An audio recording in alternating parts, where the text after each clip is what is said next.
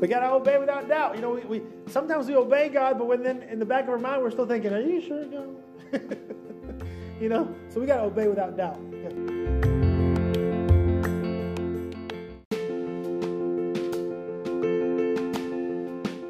So now, let's go to Moses here. Let's talk about Moses in Exodus chapter 3, uh, verses 2 through 9 first.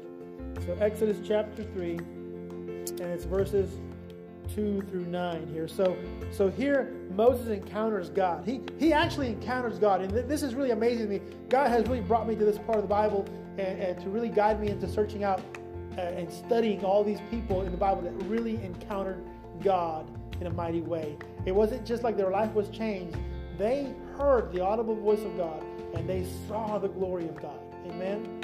And so Moses, if you remember, Moses was had run off from Egypt. He had murdered an Egyptian, and now he's in Midian and he's there, you know, tending sheep. He is he has forsaken everything he knew, and he's like, well, I'm just gonna be my own little world, and everybody leave me alone. I'm just gonna tend sheep, and I'm okay right here. God, leave me alone. You know, he was he's hoping that he gets left alone, but God had other plans for him.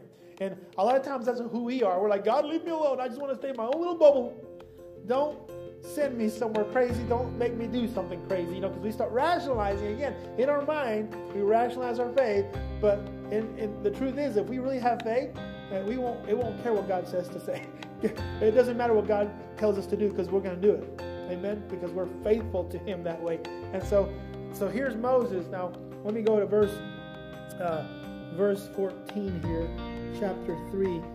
Says, uh, and God said unto Moses, I am that I am and he said, Thus shalt thou say unto the children of Israel, I am have sent me unto you. Because Moses said, Who am I going to say sends me? Because they're not going to believe anything I say. I'm the one that was actually oppressing them. How can I be the one to tell them that God is, is going to rescue them? And how many times do we also do that to ourselves? We say, God, who am I to go tell so and so about God when I myself fall many times or, or they've seen my past or they know my past? How am I going to go before them? But if God says go before them, we got to go.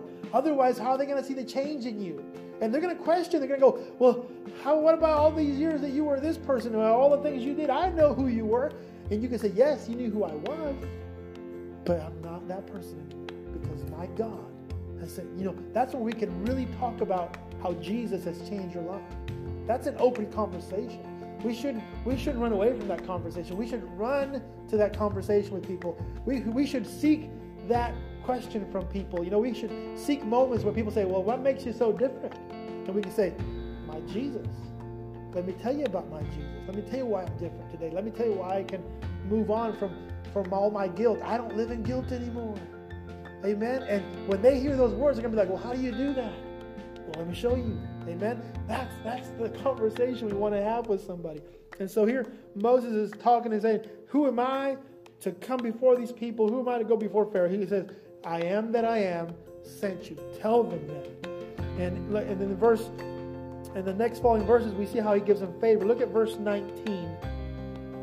And I am sure that the king of Egypt will not let you go, no, not by a mighty hand. So he's already telling them, this is going to be a fight, Moses. I'm already telling you, there's going to be a fight but I am going to make a way. Amen?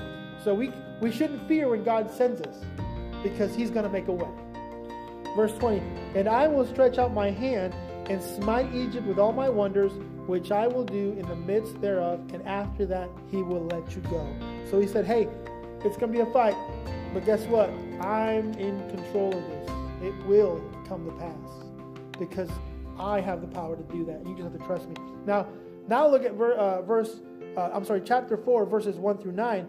Let's skip ahead here a little bit and talk about the miracles that he performs onto Moses to show Moses, to give Moses more confidence. You know, he, he asked Moses, he said, he said, hey, look at, pick up the rod in your hand and lay it down. And it turns into a serpent, right? This is verses 1 through 9 in chapter 4.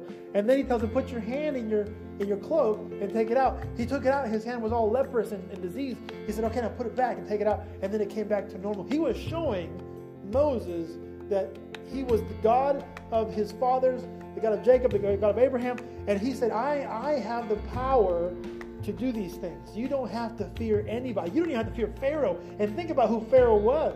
Pharaoh is the mighty king, amen, of the whole land. So in our rational mind, we're thinking, who am I to go against the king? Who am I to go before the parliament or who am I to go before Congress? You know, it, but if God leads you to do that, guess what? He's going to make a way. And he's going to perform wonders that makes a way. We don't have to fight. God fights our battle. Amen? God fights the battle for us. Glory to God. So so here, here's the, the part I want to talk about Moses next is how he tries to rationalize this in his own mind. Okay? He he argues, I always get a kick out of this because Moses argues with God and God puts him in his place. And that speaks to us because we do that. We go, God, are you sure? And, and we're, you know, what are we saying when we say that? Think about that. What are we saying when we say, God, are you sure? Because God is always sure. Everything God says is sure. It's perfect. We just have to follow in His will and fight that thought. That's what the Bible takes, says to, to take every thought captive.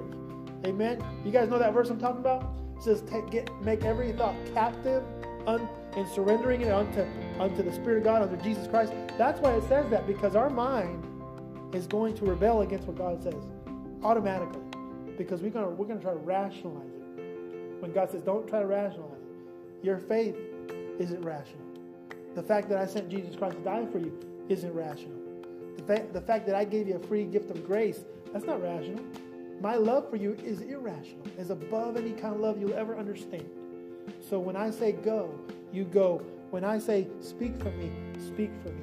When I say do the things that I want you to do, do them because even though they're irrational to you, even though people might hear them be irrational, I'm going to make a way and it's going to it's going to prosper because of your faith in me. Amen. Glory to God. So let's look at verses 10 through 17 now, chapter 4. It says, And Moses said unto the Lord, O my Lord, I am not eloquent, neither uh, heretofore nor since thou hast spoken unto thy servant, but I am slow of speech and of a slow tongue. So here's Moses saying, um, I'm not adequate enough, God. I'm not eloquent. But, you know, God doesn't want to hear that. He knows who we are. Don't you know God already knew that? God already knew Moses inside. God knows us inside and out. He knows our weaknesses. He knows our, our, our downfall. He knows our, our temptations. He knows everything about us.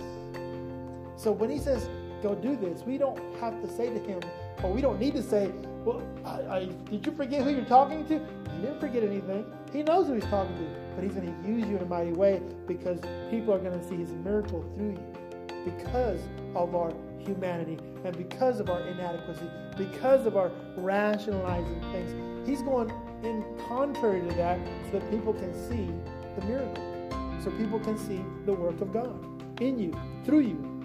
So look at verse 11. And the Lord said unto him, Who made man's mouth? Are you kidding me? Who made your mouth, Moses? Uh, uh, uh, who maketh the dumb or deaf or the seeing or the blind? Have not I the Lord? So he was, he was basically just saying, I'm in control here. I know who you are. I know every inch of you. I know it inside and out. I formed you in your mother's womb.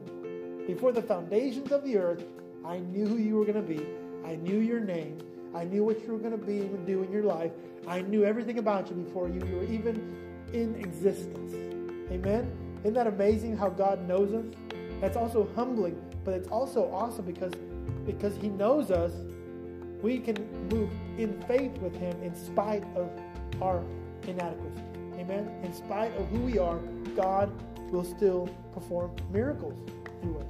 We just have to have faith and obedience. Amen. Just faith and obedience is all He asks of us. Glory to God.